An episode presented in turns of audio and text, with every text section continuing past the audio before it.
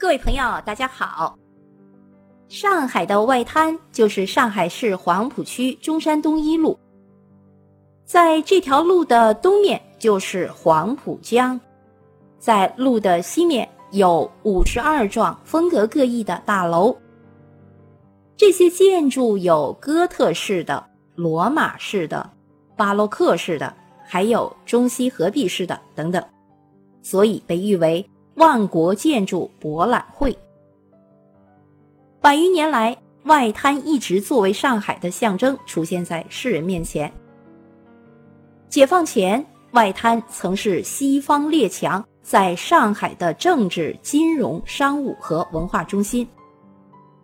外滩原来指的是旧上海县城到苏州河南岸的黄浦江西岸的滩地，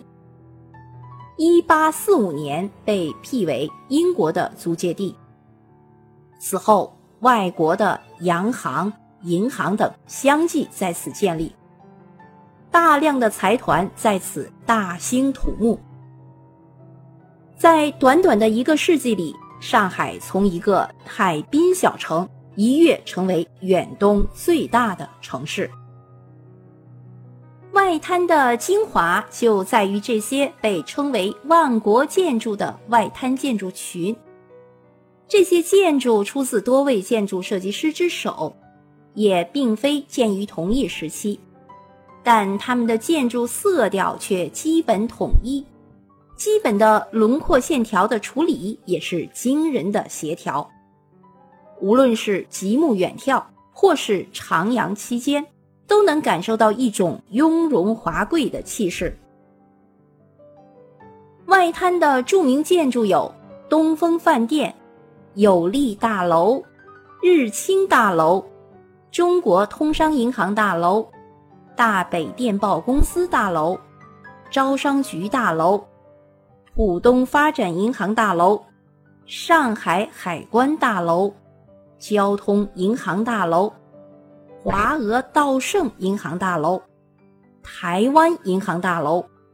麦加利银行大楼、友邦大厦、和平饭店、中国银行大楼、怡泰邮船大楼、正金大楼、怡和洋行大楼、东方大楼、英国领事馆，还有外滩气象信号塔等等。好，我们这样重点给您介绍几座大楼。第一个，我们先来说一说上海海关大楼。哪幢大楼呢？就是大楼的顶端有大钟钟表的那幢建筑。这个昔日汇丰银行的姐妹楼建于一九二七年，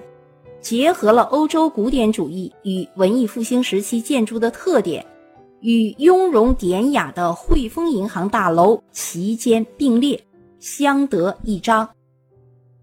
大楼的钟楼有十层楼那么高，是仿英国国会大厦的大钟制造的，是在英国造好后运到上海组装，据说花了两千多两白银，是世界著名的大钟之一。第二个，我们去鉴赏一下东风饭店，就是上海总汇大楼。东风饭店这里曾经是上海最豪华的俱乐部上海总汇，以拥有当时东方最长的吧台而骄傲一时，吧台有三十四米长。这幢大楼建于一九零一年，因为外貌是效仿了英国古典主义，又参照了日本帝国大厦，所以又被称为东洋伦敦。大楼的内部的墙面装饰有几处模仿英国皇宫的装饰。大楼里使用的别致的三角形的电梯是西门子公司制造的，距今已有九十年的历史。后来还曾经作为电影二零四六里二零四六房间的外景地。好，接下来呢，我们去鉴赏一下亚细亚大楼。这座气派的典雅的大楼曾经被誉为外滩第一楼。这幢建筑原名为麦克贝恩大楼，建造于一九零六年，楼高有八层。大楼的外观具有折中主义的风格，立面为横三段、竖三段，底段与上段均为巴洛克式的造型，中段为现代主义建筑的风格。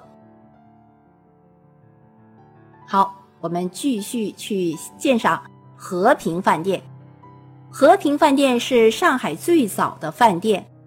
在上海活跃过的各国政要、社会名流都曾在这里留下足迹。和平饭店分为南楼和北楼，南楼建于一九零六年，北楼建于一九二六年。一九零九年的时候，万国禁烟会就在这里举行。一九一一年，中国同盟本部也在和平饭店召开了孙中山就任临时大总统的欢迎会。一九三六年三月九日，著名的喜剧大师卓别林住在和平饭店豪华 五 A 特套房，就是现在的五六八号房间。此外，美国的魏德迈将军、马歇尔将军、斯图雷登校长，还有印度著名的诗人泰戈尔都光临过和平饭店。在这里拍摄过的电影就有三十多部，现在开设有和平饭店百年博物馆。好，接下来呢，我们去鉴赏一下外滩气象信号塔。这个信号塔是由西班牙建筑师阿托努博设计的气象信号塔，现在世界上仅存两座。这个信号塔最开始是建于一八七九年，当时上海经常遭到强台风的袭击，在黄浦江上航行的船只受到很大的损失。因此，外国在上海的洋行和轮船公司都急需气象预报。